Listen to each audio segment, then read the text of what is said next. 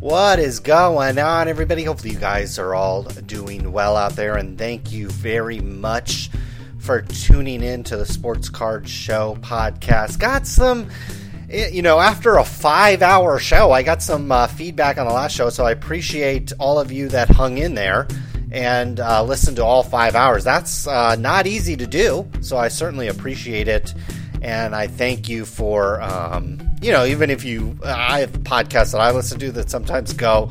I listen to this poker one, and one of the old co-hosts has, has come back, and now they're doing like six, seven, eight, nine hour shows, and I can't possibly uh, have the time to listen to the entire thing. But I try to speed through, speed through them. So, um, you know, during a five hour podcast, I'm sure there's some high points and some low points. So I appreciate anybody that uh, attempted to listen to all of it or any of it. On today's show, got uh you know i didn't think i'd be back this quickly but i have a couple listeners questions uh going back to last month they sent me an email and i was going to make this the next show but then we ran into uh the national sports card collector convention and my brother came on and we did five hours and i figure you guys probably need a day or two or a week or two to digest that amount of podcast listening so I decided to wait a little bit, and we now have our show where I've got some listener feedback. You can always send me your feedback, sportscardshow at gmail.com. You can get at me on Twitter at sportscardradio. You can comment on our Facebook page. All those links tend to be on our homepage, sportscardradio com. So, um, yeah, send me your questions. Send me stuff you want me to talk about, even if we've talked about it recently, even if you, you know, just picking up the show for the first time or you've listened for a long time. Um, always looking to hear from you. On today's show, we're going to talk on the second half. We'll actually take a break today, and we'll talk on the second part about more check out my cards uh, strategies. Uh, as as some of you know that's followed the show, I, I have a main account, Sports Card Radio, and then I set up a second account, Sports Card Show, which I'm kind of testing some strategies and trying to actually really just kind of have fun buying and selling cards instead of really doing it for the you know not not that I was really doing it for the profit profit or for the money or anything like that. But I know that there are people out there that are interested in that, are looking to take it maybe slightly more seriously, are looking to kind of put the pencil to the paper, so to speak, or really keep, uh, you know, fairly d- studious accounting records or whatever to see how much money or see how much uh, profit you can actually generate on a site like Check Out My Cards and other sites. You know, I'll talk about some of the strategies where you might buy cards elsewhere at a card show or on eBay or, uh, or vice versa, and um, you know, kind of use it as a whole roundabout tool to be able to sell your card, buy and sell cards. So we'll talk about that. On the first half of the show, I have a really nice question from an emailer named Chris who um, has uh, you know an interesting question about kind of the future of cards, whether or not we're in a bubble or whether or not you know is there any growth left in the hobby? Can, can the hobby uh, come back to heights that it saw in the 80s and 90s? And so we'll discuss that. Other than that, that's probably about all we'll talk about on today's show. Probably have some other shows lined up for you. Uh, it is August, and so we'll have some other shows likely lined up for you later this month. I mean, we're rolling right into the football. I know football season had its first game uh, last night and so that was kind of interesting. I mean, I caught like maybe the first five minutes of the game or something. I don't really care about uh, this. Well, I care about the Steelers a little bit. I hope you know they don't do that well this year, since I'm a fan of the Bengals. But um, you know, we'll see how the football the football season is is is short, but it's it's long at the same time because there's long weeks in between games, and there's it seems like teams that do really well. I remember la- beginning of last year, people were saying, "Hey, the Bengals might be one of the best teams in the NFL," and then they they went to the Patriots on a Sunday night, and we saw who the best team in the NFL was.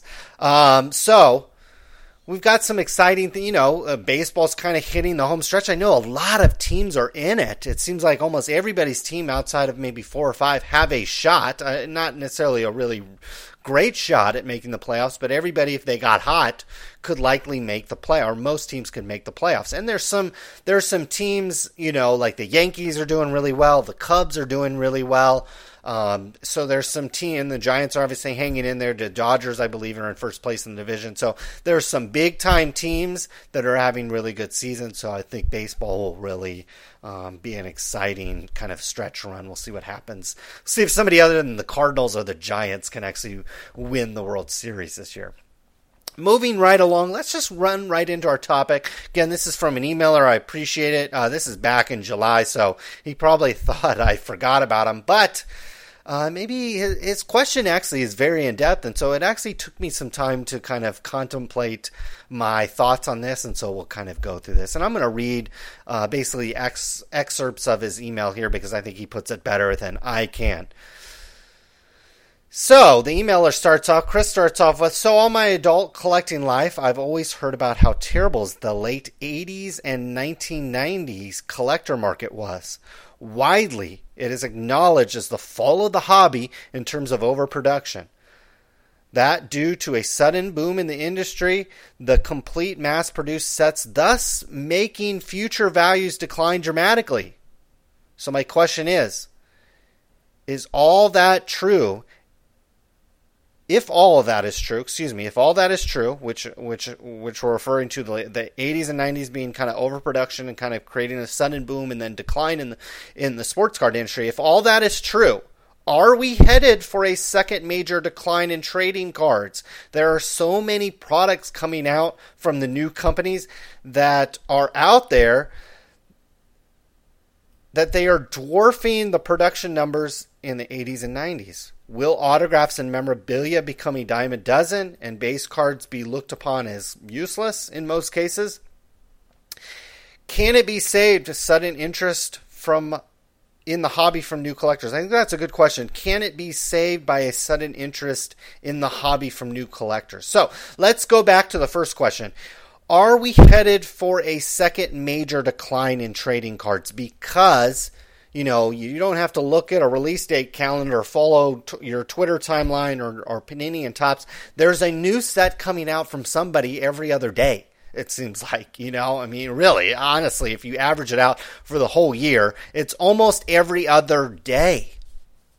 This is a, not a, a, you know booming you know iPhone Apple comes out with like a new phone, which is one of the number one selling uh, devices in the whole country come out with a phone like every oh year, once a year.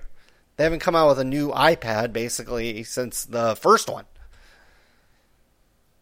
So maybe product cycles are a little too quick in the hobby. But so are we headed for a second major decline? Um, I think I don't know if we're at, you know, like when I think of the word decline, it's almost like you're at the top or near a top. I don't think we're near a top or at a top of the sports card industry. I just think we're kind of, I wouldn't say we're at the bottom.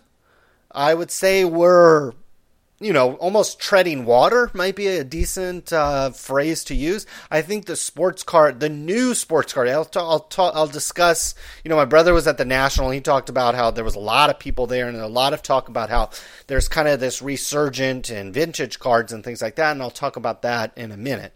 Um, but speaking specifically on the new card market, so 2015 set that just came out, and maybe going a few years back, two, three, four, five, even six, seven years back, that market. I think that market is is like I said, I think we're treading water.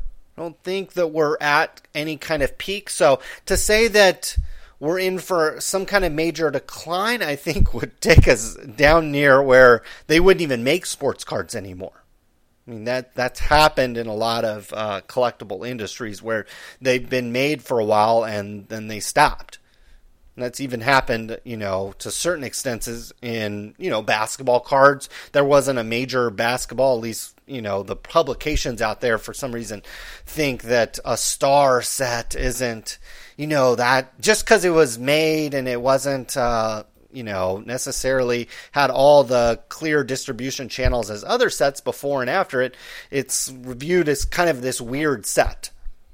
So Um, but so that's happened. Basketball's kind of gone through breaks where there wasn't a quote major manufacturer manufacturing and distributing cards, and it certainly has happened in other eras.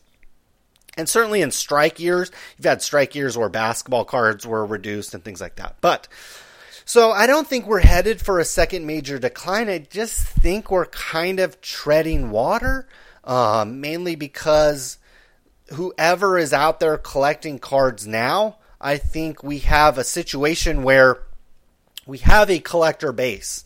And that base is spending, I would guess, on average, approximately about the same amount they do on cards as they did the year before, and so on and so forth. So I don't think from our current collector base, they're not upping their spending in cards for whatever reason, the economy and other things. You know, there's lots of things that you can spend your money on these days. So there's a lot of factors into that. So I don't think we're headed necessarily to a second major decline. I just think the base we have right now isn't looking to increase their spending. And on top of that, I don't think the hobby is doing a very good job at attracting new collectors in, whether it be younger kids, whether it be different uh, demographics. My brother talked about how collecting cards, and this is very true, collecting cards is a white man type industry and collectible for whatever reason. I'm not saying that's good or bad. I'm just saying for whatever. And then there's lots of things out there that are collected by black females or Asian men. Everybody has their own things to go to, but I think if we want to grow the hobby, if we don't want to head toward a if there is a, another major decline coming, the one ways you fight that off is by attracting a larger demographic. And so I don't think the hobby does a great job at really attracting um, other demographics in, and it could be something with sports.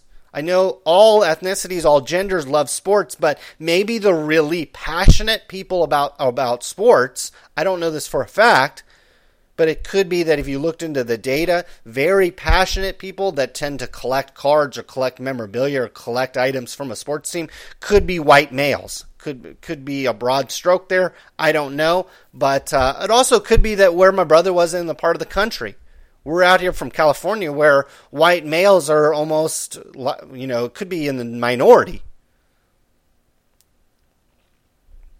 But I think the hobby could fend some of that off, fend a decline off, or, or kind of grow the hobby again to attract women, attract kids. I don't think you necessarily need to attract kids of all ages, but target a certain age of kid and start trying to figure out ways that you can get them more engaged in trading cards. So, um, to answer your question, maybe really in a concise uh, fashion, you know, his question again is it true that we are headed for a second major decline in trading cards if the 80s and 90s are kind of like a precursor or kind of a, you know, a, a foreshadowing of what could be, be ahead? I don't think so. I think the industry has consolidated enough to where you have yeah, you have all these different brands Donruss, Topps, Score, Topps Chrome, Stadium Club, all these different brands, but they're really being made only by two companies now. And so I don't think we're headed for a second major decline, but at the same time, I don't think. I, I don't think we're at at, the, at a peak or at any kind of heightened place in the hobby to where we can decline much more. I think the hobby is already kind of on its back or kind of on the bench, so to speak, that, uh, you know, it's either you get cut and you don't play anymore or you get in the game and you start playing. So I think that's kind of where sports card, new sports cards. Again, this is for 2015 sets, 14 sets, sets that have come out, say, in the last five to 10 years. Um, the second question was um, will with autographs and memorabilia becoming a dime a dozen and base cards somewhat useless, is the market heading for another fall? I think that will that could contribute to that's actually contributing to the kind of stagnation or kind of the flat line that we're seeing in trading cards. So I don't think, you know, if we if we were to have less base cards, if we have a little bit more creativity around um, different kinds of different kinds of sets, I think one of the sets that uh, that has been fairly well received was Topps Stadium Club Baseball, and everybody's like, oh, everybody's all excited about the photography and how the kind of the you know mild attention to detail the set received. Well, that used to be every set virtually, so it's you know it's hard for me to then say, hey, Topps, great job on Stadium Club. Hey, I'm going to go out and buy it. That's how every set they should make should be. Should have unique photographs should have interesting configuration, should encourage you to collect all the cards or at least look at them front and back. That's how that's that's like one set a year now is that way. So there's a reason why I think base cards and insert cards and things like that can be collectible. But the problem is is the companies come out with only one or two sets a year where that is actually the focus. The rest of the time, they're too busy putting one, like you said, one dollar, two dollar autographs and fifty cent jersey cards in there. That you know, nobody, the guy didn't even wear the jersey. One other point I want to make to kind of uh, maybe support my argument that we're we're in a flat period for sports cards. Um, Major League Baseball Players Association releases how much money Topps pays them every year, and basically you can uh, you know extrapolate that as being a, a judgment for how many baseball cards that are being sold because the MLBPA receives, as most of you know, a percentage of every sale that Topps makes. That's why it's a terrible, one of the worst businesses to be in, unless you're the MLBPA, um, which probably don't ask for enough and, and probably don't distribute to the players enough. But, anyways, back in 2007, so is the year Topps got an exclusive license, but I think Upper Decks was still kind of retiring some sets at this time. MLBPA for all of baseball, Topps, Upper Deck, whoever made baseball cards at that time, received $20.98 million. That's a lot of money, even divided out across, uh, you know, hundreds of or thousands of players. It's that's a good amount of money. 2008, the year, uh, the first year of a full exclusive license for Topps, 19.3 million. Still a lot of money. The following year, 2009, 17.5 million, still a lot of money. Then a huge decline. Something happened between 2009 and 2010. Topps only paid uh, Major League Baseball players 12.34. So remember, just three years prior, it was 20, almost 21 million dollars. Now nearly half that of 12.3 million. After that, 2011, 10.68 million. So that's five consecutive years of declines. Next year declined again to its lowest level on record, 9.9 million in 2012. So nobody was collecting baseball cards in 2012. 2013 10.5 million. So it ticked up a little bit and 2014 10.45 million, so roughly the same as last year. So year over year since 2011, it's been in that nine, you know, 10 million to 10.5 million, almost, you know, very consistently. So cards for the last four years, four calendar years, have been flat. And so, uh, you know, if they decline much further, the hobby and these companies are probably going to f- figure out something else to do. But obviously, there's some room to grow. They used to send the PA double what it used to, and it's not that the PA has cut its royalty rate. I'm sure it it ticks up very slightly um, as the years go on.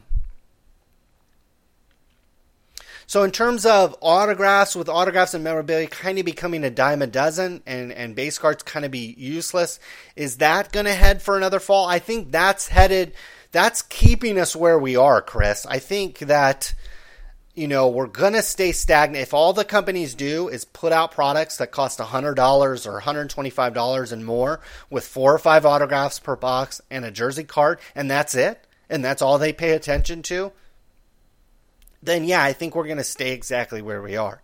If the card companies go back to creating more collectible things, they don't have to be valuable.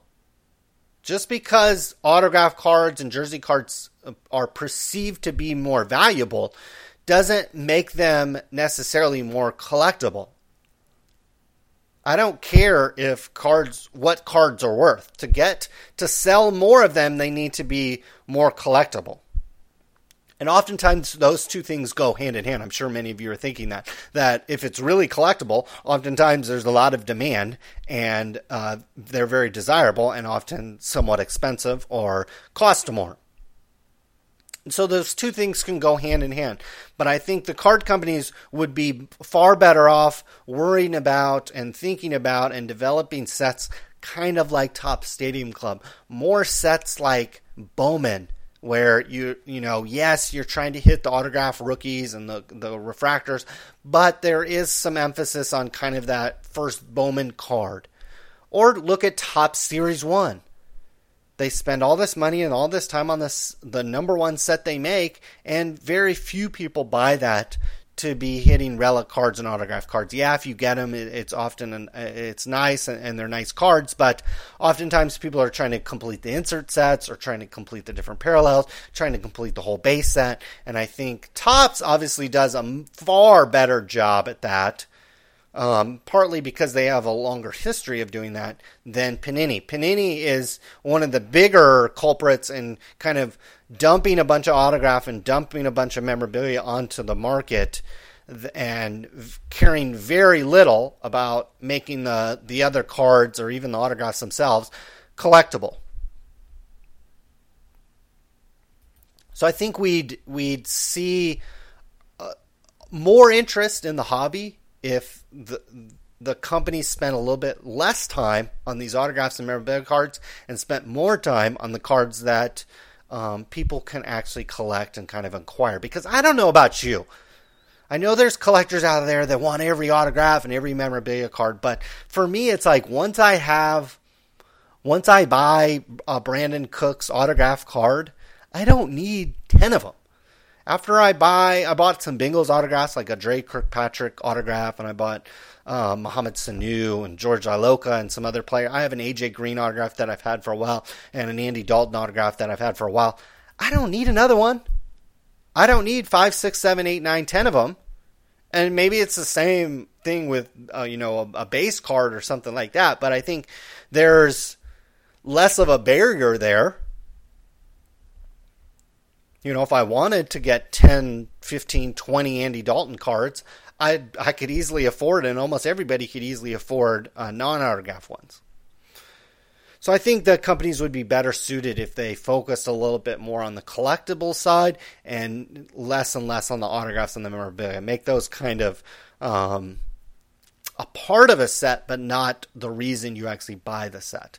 Not, I mean, not not every set has to be like that. Obviously, higher end sets, four, five, six hundred dollar sets, you're expecting to get that kind of value in that kind of card. But uh, those sets, honestly, I don't think make the companies very much money. The four, five, six hundred dollar set, they there's not a lot of margin there because there's just not a lot of volume. Think about the work and the effort that has to be put into those sets um, versus how many are on the market and how many of us get to open those versus a cheap top a three dollar Topps pack or a two dollar Donruss pack or whatever it might be. Those sets have a much wider appeal. Um, last question here: Can it be saved by a sudden interest in the hobby from new collectors? And I think Yes, I think I, I don't think we'll see. I think he has the word sudden in here. So to take his question, take Chris's question very literally, can it, referring to the hobby, be saved by a sudden interest in the hobby from new collectors? I I think taking out the word sudden and saying interest, I don't think we're going to have some sudden interest and all of a sudden, you know, a bunch of people are going to start collecting cards. It, it happens in, in kind of micro environments where you have a new rookie or a new crop of players or someone like Kris Bryant, you know, kind of surging up some demand or some interest in the cards, but I, I don't think we'll see a widespread kind of sudden, sudden interest in the hobby um, unless, not to harp on this point for you know, a lot because I think most of you get this. The only way the hobby will get sudden interest is by attracting new collectors, new demographics. Women, I think, is would be explosive if w- women. I've said this on the podcast many times. Women are the best consumers when you compare them comparing to men there's almost no comparison. Let me tell you about men. I have websites that are uh, often geared toward i have a few websites that are geared toward women.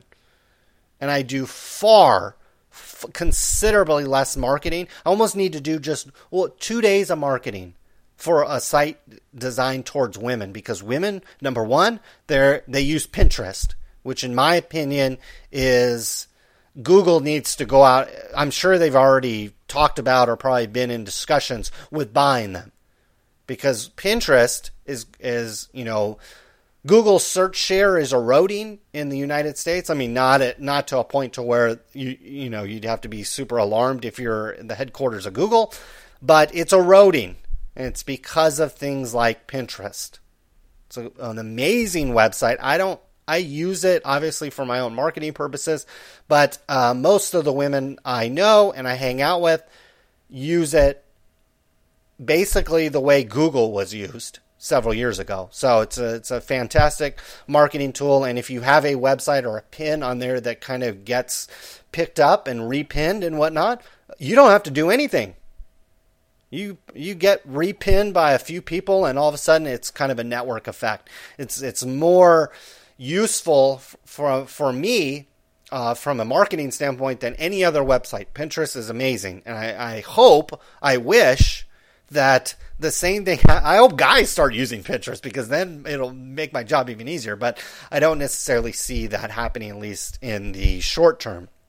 But um, attracting women, I think, would be more. And I mean, obviously, there's women that collect cards, but I think if we could get a healthier mix women are often the decision maker with kids, and so I think that's the gateway into getting kids to collect. I think, um, you know, not that dads are to- all disengaged from their sons or daughters and, and trying to get them to collect cards, but I think guys are are maybe slightly less influential or you know successful in that kind of uh, influence than maybe women are. Women also shop. They're prolific shoppers. My wife will go to the store and, and will want one thing and she'll come back and, and she'll have spent three, four hundred dollars on a bunch of stuff we didn't need.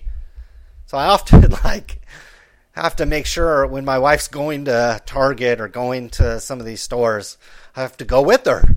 Otherwise she'll buy half the store. And so obviously that's the and I remember working at a card store and the few women that would come in, they would come in and they'd be like, I want this, I want this, I want this, and they would just buy it. So I think the hobby could get an interest and a sudden interest if it was able to attract a different demographic. Obviously, sport, you're up against sports in general I mean, yes, women are bi- a big part of a lot of uh, teams, especially out here. San Francisco Giants have a tremendous amount of, you know, I, will call them mainly front running female fans. Can't tell you how many women didn't give a crap about the Giants for 20 years, and all of a sudden they win, and now they're, quote, the biggest fan ever. And that's fine.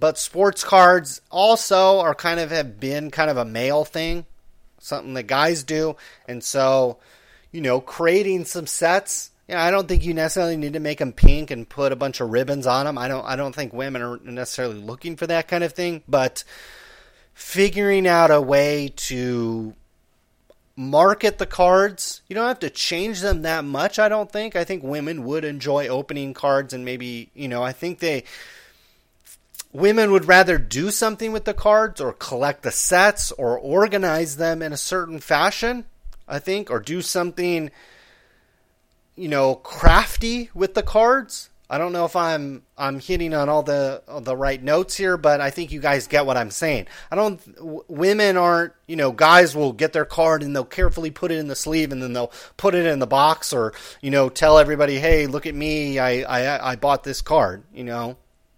Women I think will do the same thing. They would buy a card and they would tell everybody, but then they'd want to um encourage others to or help others f- complete their set or help others um, you know create their own collection or create their own kind of maybe art piece or something like that using the card so i think there would be ways to do that um, so i hope that answers your question chris thanks again anybody else that has a question um, can always send it in to me um, in short you know, since I talked for 30 minutes there, 30, 40 minutes. Um, in short, I don't think we're going to see a sudden boom in the industry. I don't think we're going to see sudden interest. At the same time, I don't think we're going to see continue to see any major declines. I think the hobby is already kind of consolidated and kind of is at the spot it's at right now like I said, I think we're kind of like the 10th, 11th, to use a, maybe a basketball reference, we're like the 10th, 11th, 12th guy on the team. You know, we come in, you know, if hobby was a, if the hobby was a basketball player, he'd come in and blow out games. If, you know, the starter and the backup got hurt, then yeah, we'd probably get to start or we'd play heavy minutes. But outside of that, we're not playing. We're not in the game. We're not starting. But at the same time, I think our job, we you know we have a four or five year contract. They can't cut us. You know, I think that we're safe in that sense. That we're not going to, the hobby's not going to get cut, and Panini and Topps aren't necessarily going to go out of business. I think what could could throw a, a huge wrench in the whole hobby, you know, throw it for a whole loop, is if some new money came in if Topps were to finally able to sell. Trust me, Topps wants to sell. The owners of the majority owner of Topps, a private equity firm, does not buy businesses to hold them and maintain them and to build them into awesome companies. They don't do that. There's other equity firms and, stuff like that that do that. Madison Dearborn Partners does not do that. They do not buy companies to keep them for, especially as long as they have Topps. They just bought it at a really bad time and they can't sell it. And likely, quite honestly, Topps probably generates some free cash because they hire people for nothing. They have offices in, in Manhattan, New York, where if you're not making six figures, you're poor. Uh, literally, it costs a lot of money just to park your car, let alone get there. Most people don't have cars in New York. But to get anywhere costs a lot of money, let alone rent an apartment that's, you know, more than a couple hundred square feet. So they pay their workers nothing. They don't, they've just recently hired some, uh, you know, kind of management, board of directors type people. Actually, have some people that I would say in charge, but that's really on the digital side. Topps is, is putting a lot of money into that side of the business. And, um, so we'll see if that's able to become an attractive asset and maybe they spin that off. I don't know. Maybe they're able to keep the digital, maybe the digital assets are what they want to keep and they spin the, the baseball cards off or vice versa. I don't know. Really, I think you kind of need the whole package of the company. I think that's why they're, you know, the strategy is build up this digital business. So then somebody that wants to buy the digital business has to buy the card business because of the licenses and the kind of the nature of the customer and etc. So I think that's the strategy likely.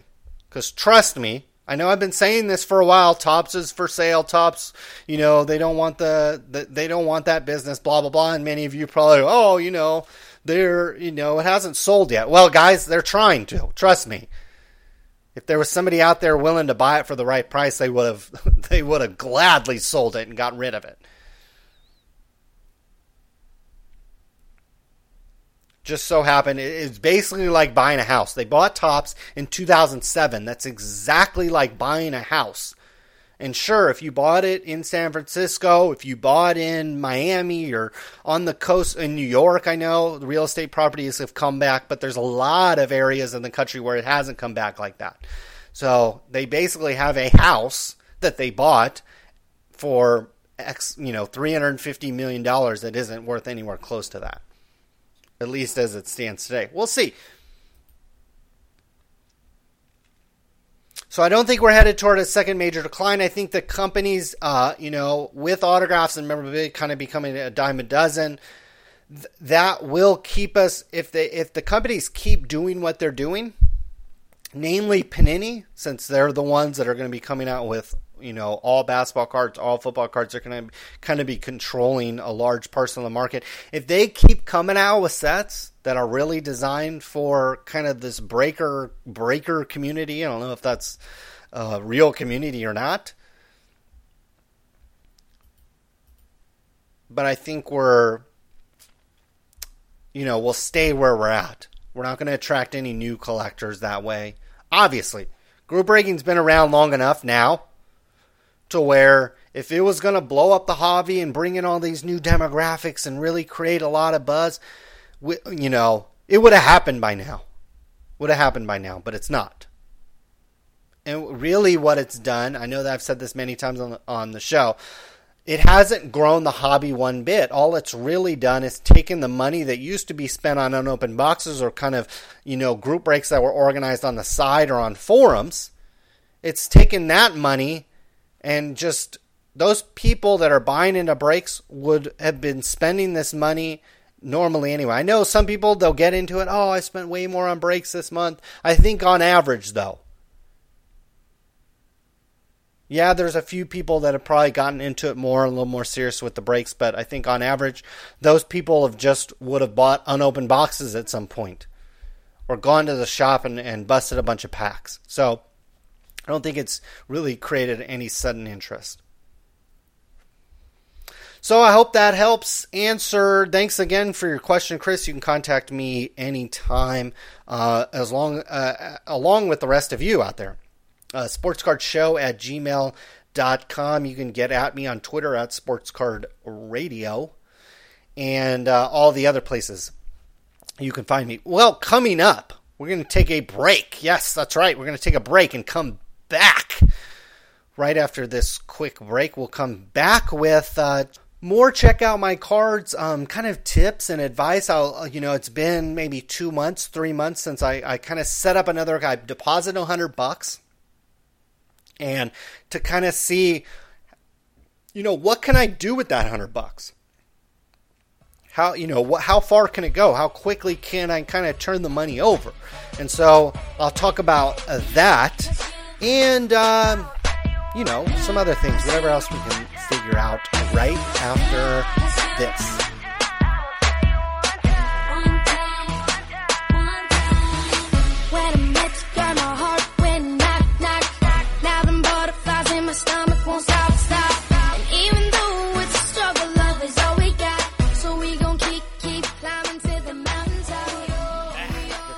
Uh, segment is from uh, Twitter from a while ago. Again, last month. This guy's probably thought probably unfollowed me and, and thought I was uh, uh, ignoring him. A Widen A W I D E N nine one at A Widen nine one.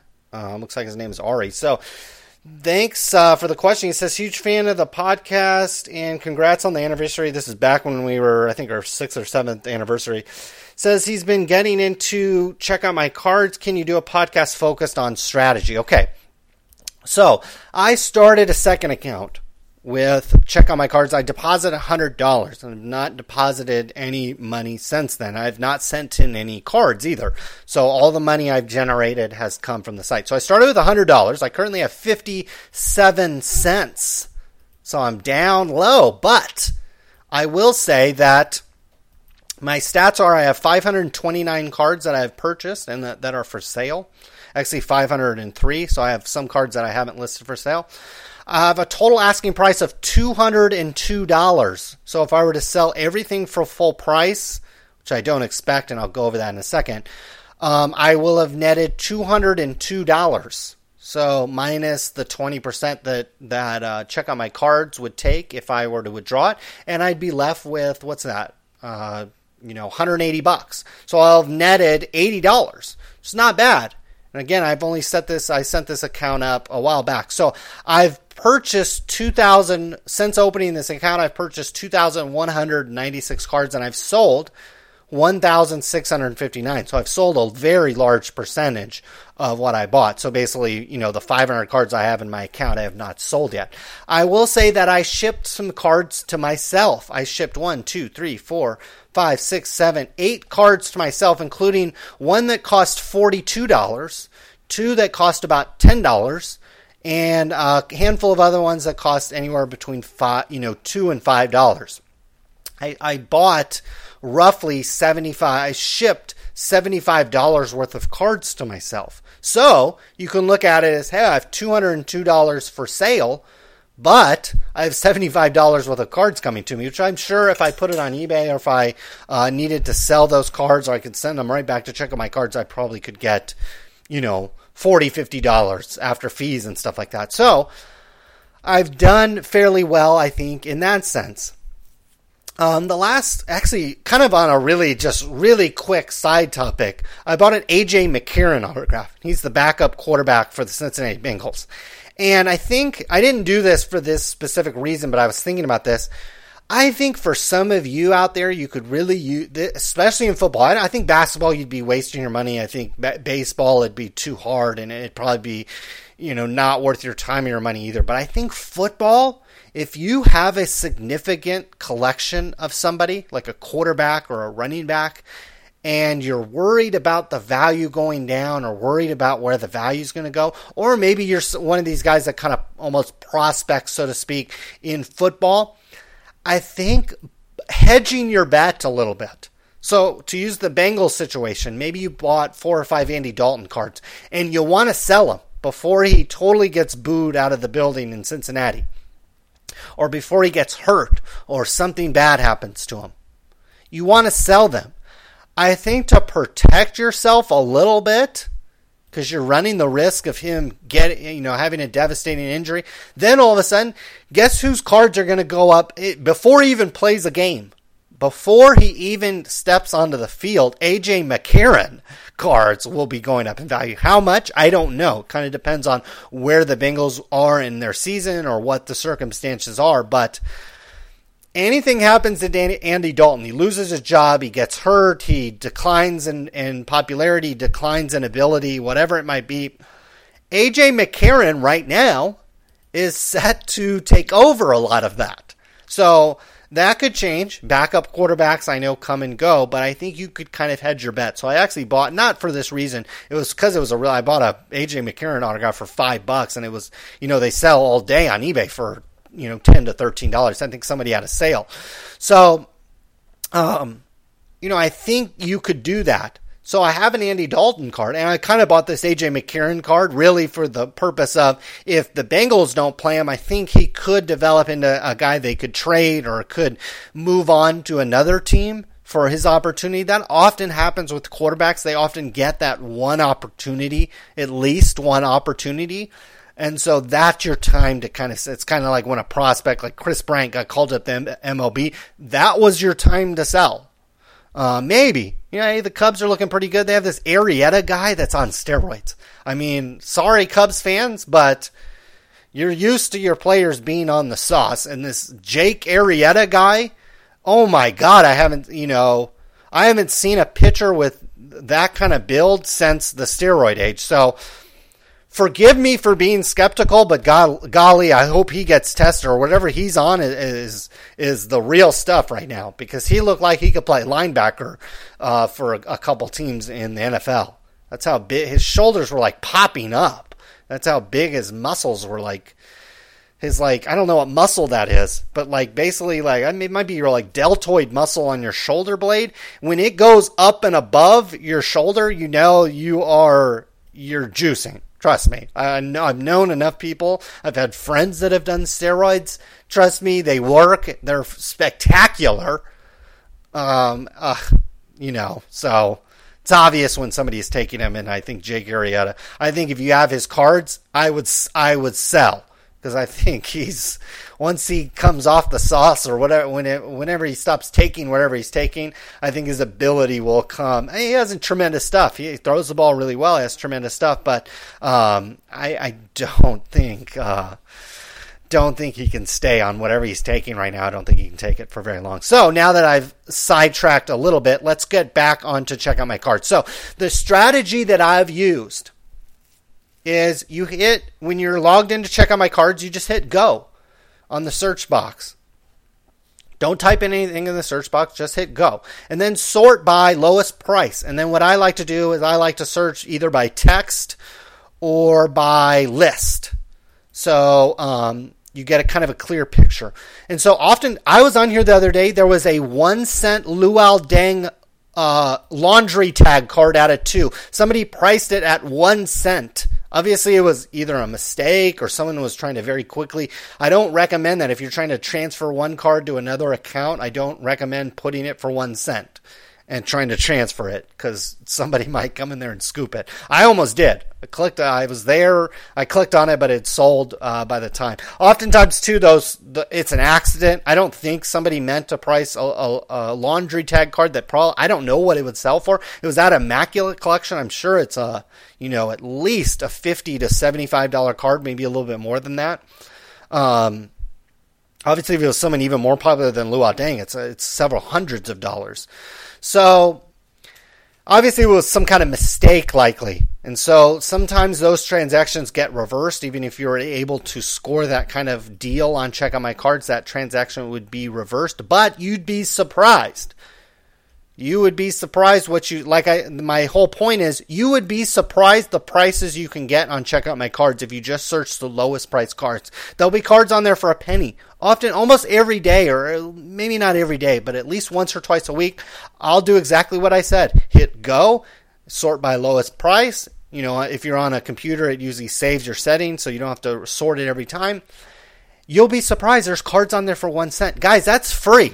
Remember, it costs 25 cents or more plus shipping, plus your time, plus the boxes, supplies, etc. It's over 30 cents a card to get a card on Check My Cards. If somebody is giving it to you for selling it for one cent, that is free.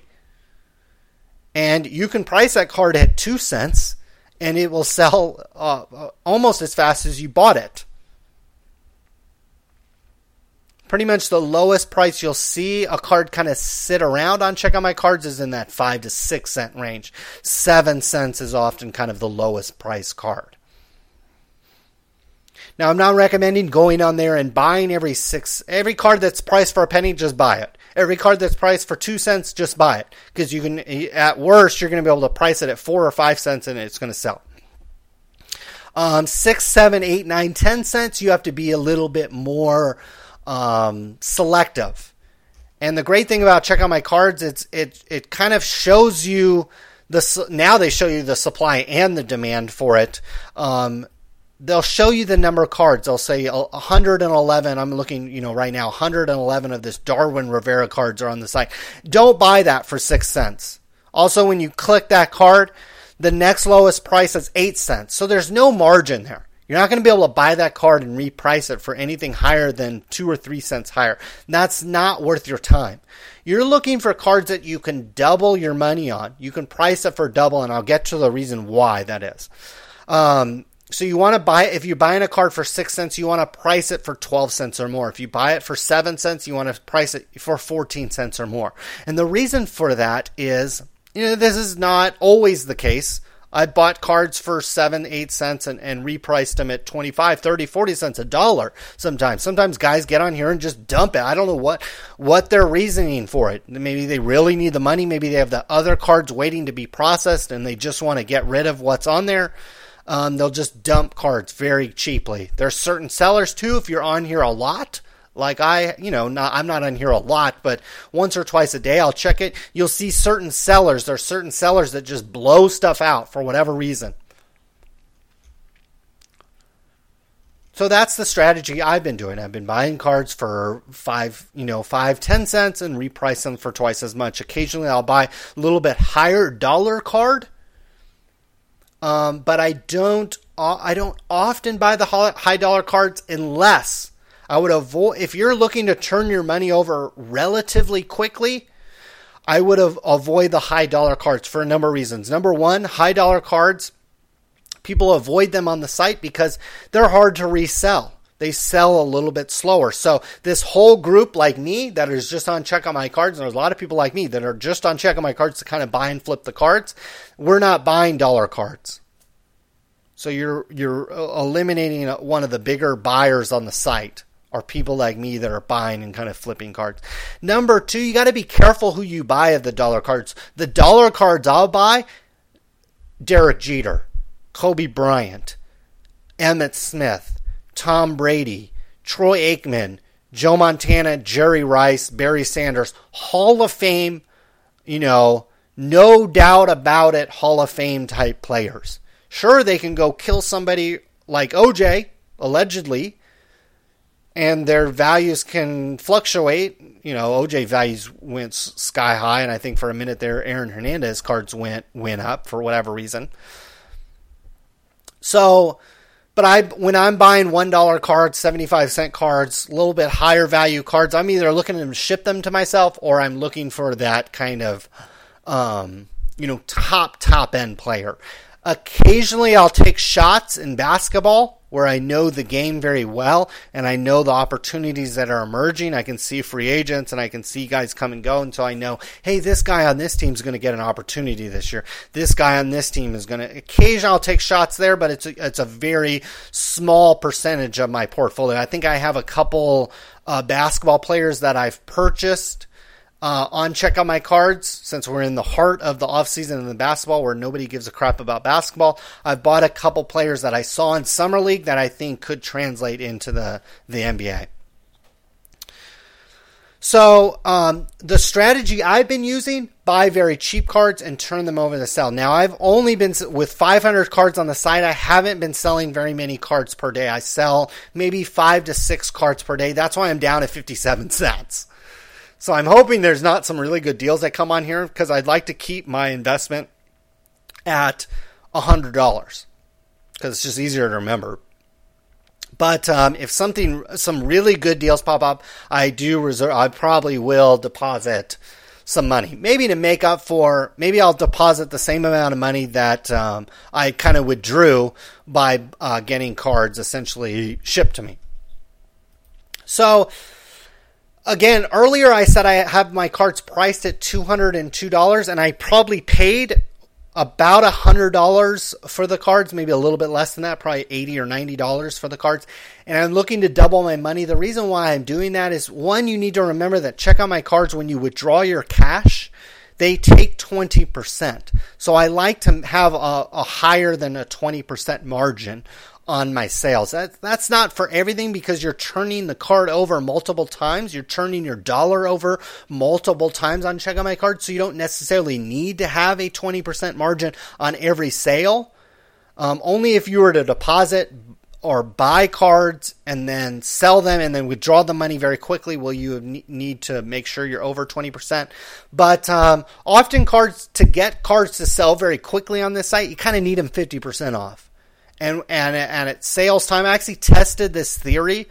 Uh, one of the one of the strategies you can do on checking my cards is buy cards or send cards in and have them priced for a while, kind of see if you can get full price. But once they sit there for a while, you can run a sale, and you can run. You know what I like to do is I I know I paid.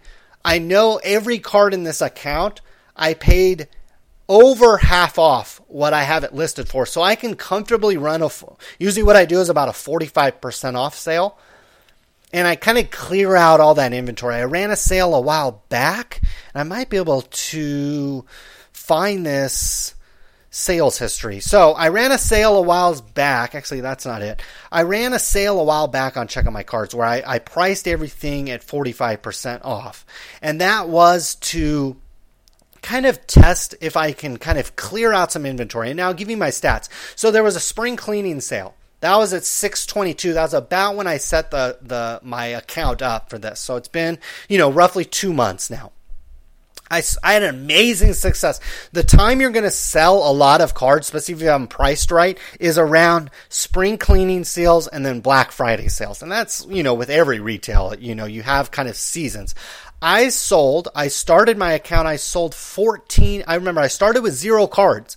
I bought over 1400 and I sold 1495 of them during the spring cleaning sale for $196 in sales. So that can kind of give you an idea. If you need, I think what I should emphasize here, here's a really key point about check on my cards. It's not, if you're looking to get money very quickly, check out my cards, and cards in general are not for you. If you want a lot of money, if you want to turn $100 into $200 or turn 100 into 500, sports cards is not for you.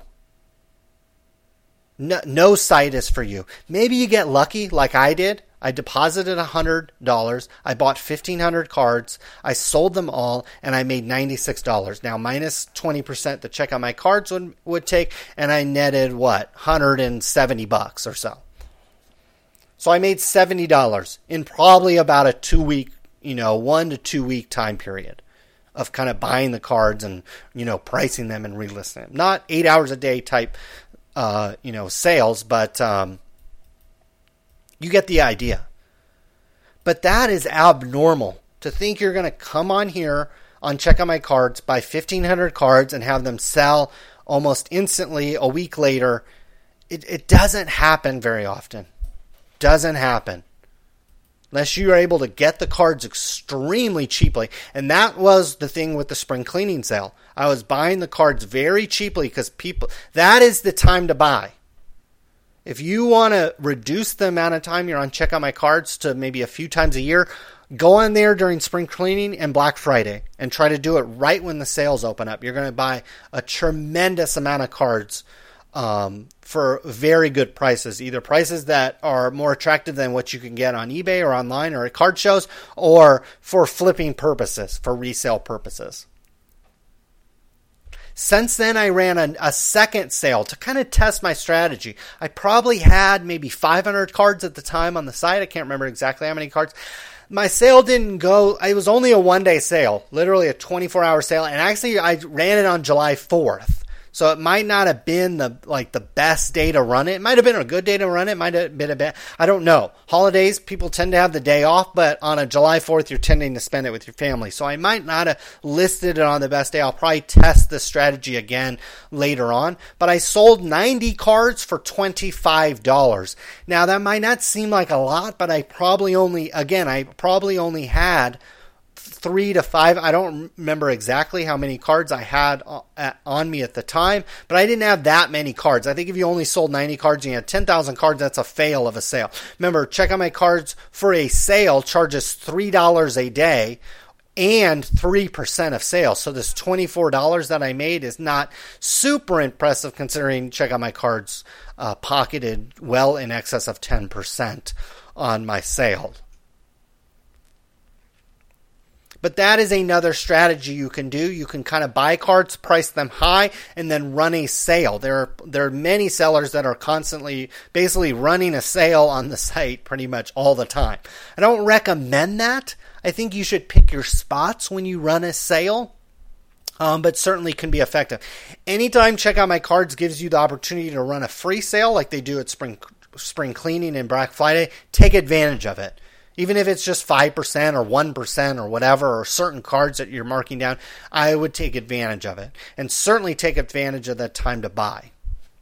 Um, other strategies that will work on check on my cards, I think, are you know, if you have a way to acquire the cards very cheaply, if you have a card sh- shop, I remember people would come in to my card shop and they, you know, they were, their car got there running on empty and they were not leaving the store until they got gas money. And for me, that gave me a tremendous amount of leverage.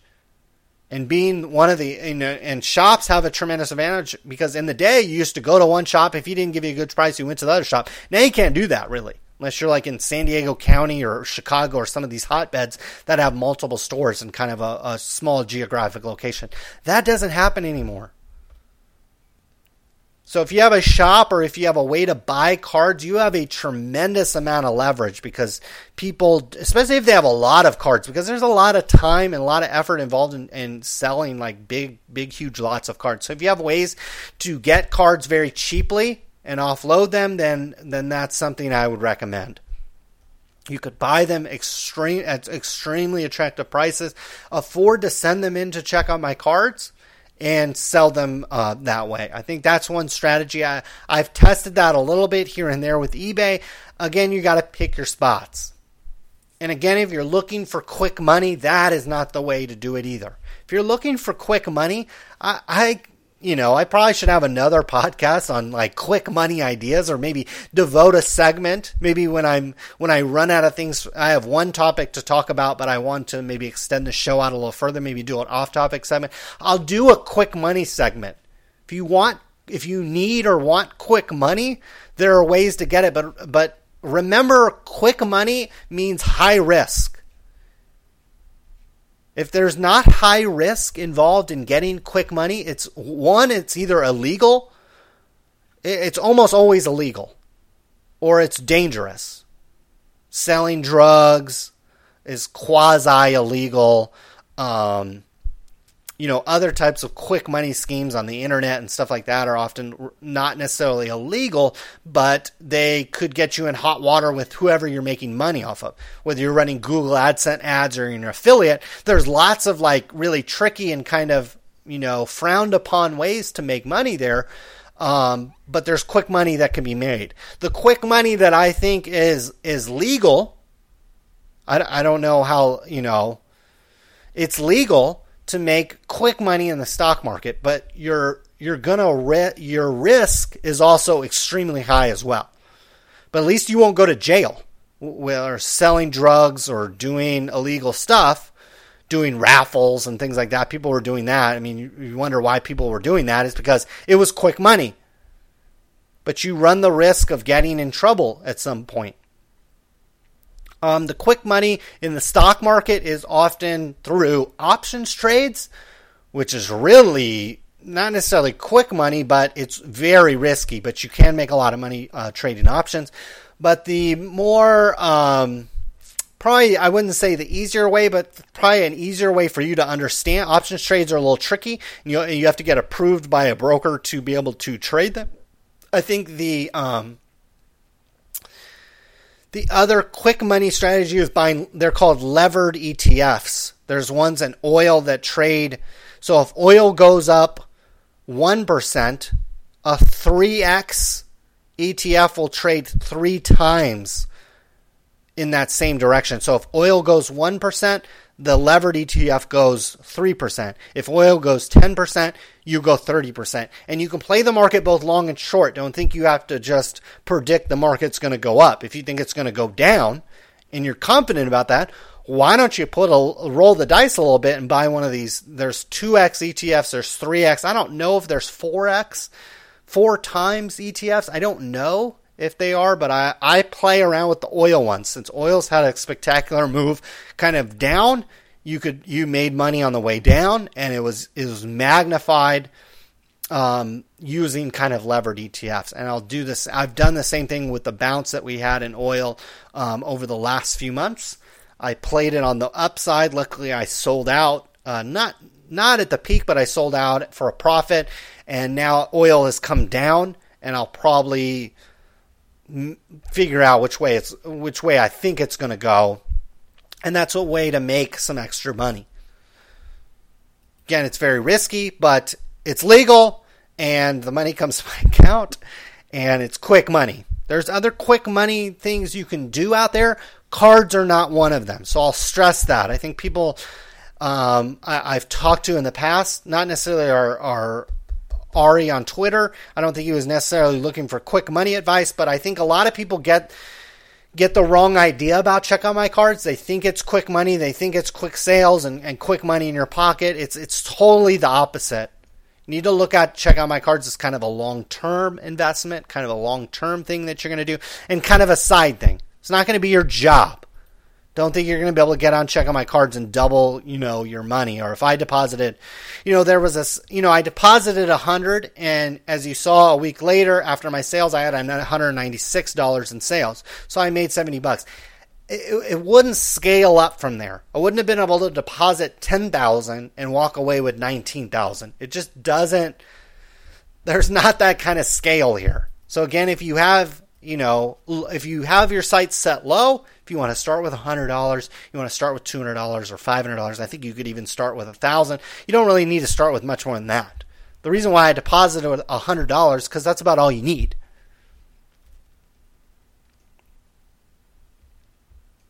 And just keep in mind there's a cash out penalty of 20%. So you want to keep that in mind or do what I did and buy some cards that you kind of want and uh, ship them to yourself. Now, I bought a couple cards that I will likely, again, I bought an AJ McCarron card. The minute Andy Dalton gets hurt or booed out of town and, and, and AJ McCarron looks like he's a starter, I'm selling that card. I bought two Brandin Cooks autographs. I'll likely keep one of them. But if he has any kind of uh, good season this year, kind of trends up in the hobby, maybe uh, from fantasy football purposes, uh, then yeah, I'm gonna, I'm gonna, you know, I'm gonna sell it for sure. Get some of my money back. Not in the business of having a big box of cards. So I think those are some of the strategies you can do. There's other strategies. Again, I think if you're going to play in kind of the higher end card, and higher end I mean by kind of 50 cents or more, stick with the high quality players. You know, if you want to play the prospect game and get you know, buy this guy and, and, and sell him when he's hot.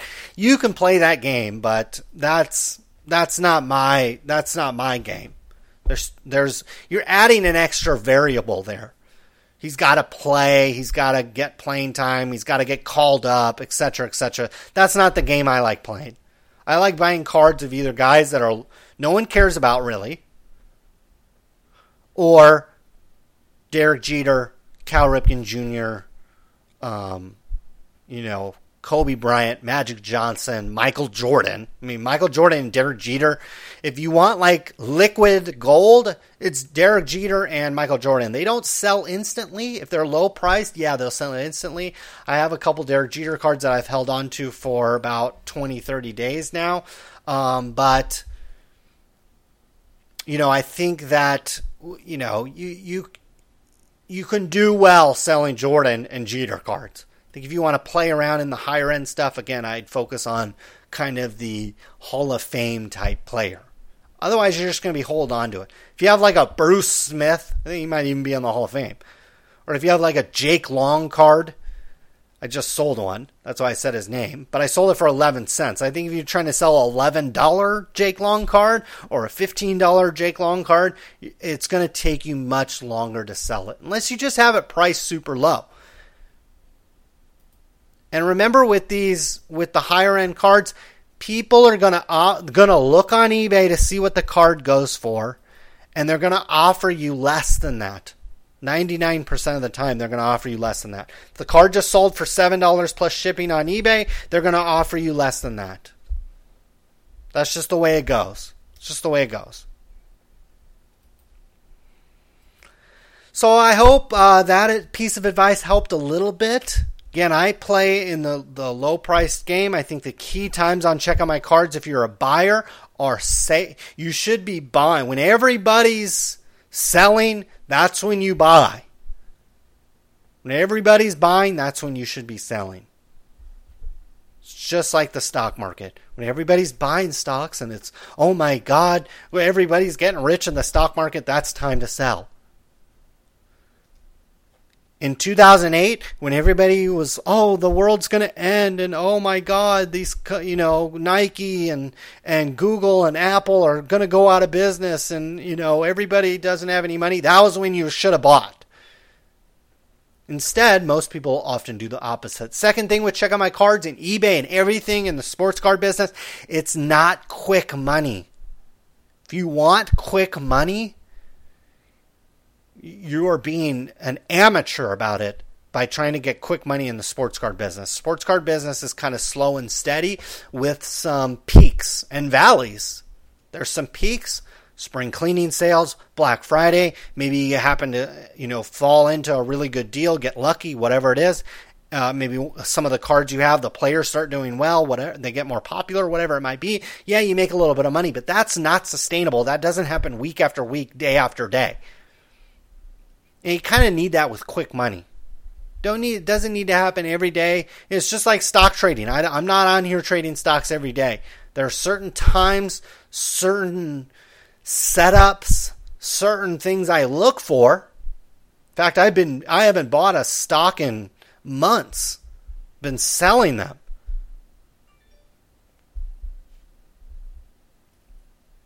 And so, you know, adjusting your strategy kind of that way. But the quick money is there occasionally. If you know what you're doing, uh, there's better ways to make quick money. But if you're kind of looking for slow and steady, and for me, it was, hey, I wanted a couple cards. I didn't want to just deposit the money on check out my cards and buy them. I wanted to see if, hey, maybe I can buy some other cards and resell them and then buy the cards I wanted. And ended up working out. I ended up buying them, buying more cards than I thought I was going to have.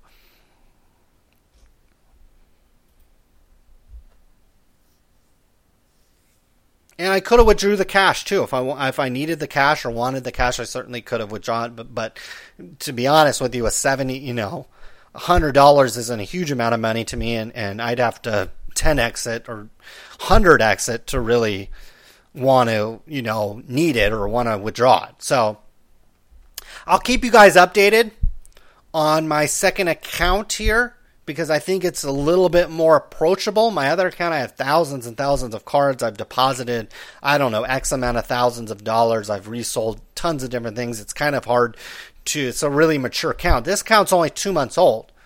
So, um, and I started with a hundred. Again, I, w- I shipped about $75 worth of cards to me, and I have I have a $202 asking price on 500 cards on the site. So um, even if I were to run a half off sale, probably for several days, I'd probably be able to whittle that down um, considerably. So and you know, keep your strat. You know, keep your strategy if you're if you're into eBay or check out my cards or other sites or forums or, or card shows or whatever it might be. Keep your keep your goals you know, low. I don't. Th- this isn't a hobby where you need to set really high goals. Oh, I'm going to put a hundred dollars into my my card account, and at the end of the year, I'm going to have ten thousand dollars. You'd be better off spending your time and money on something else that that had a much more, much greater likelihood of actually occurring. I know people that have done that playing online poker. They've started an account with a zero, and at the end of the year, had ten thousand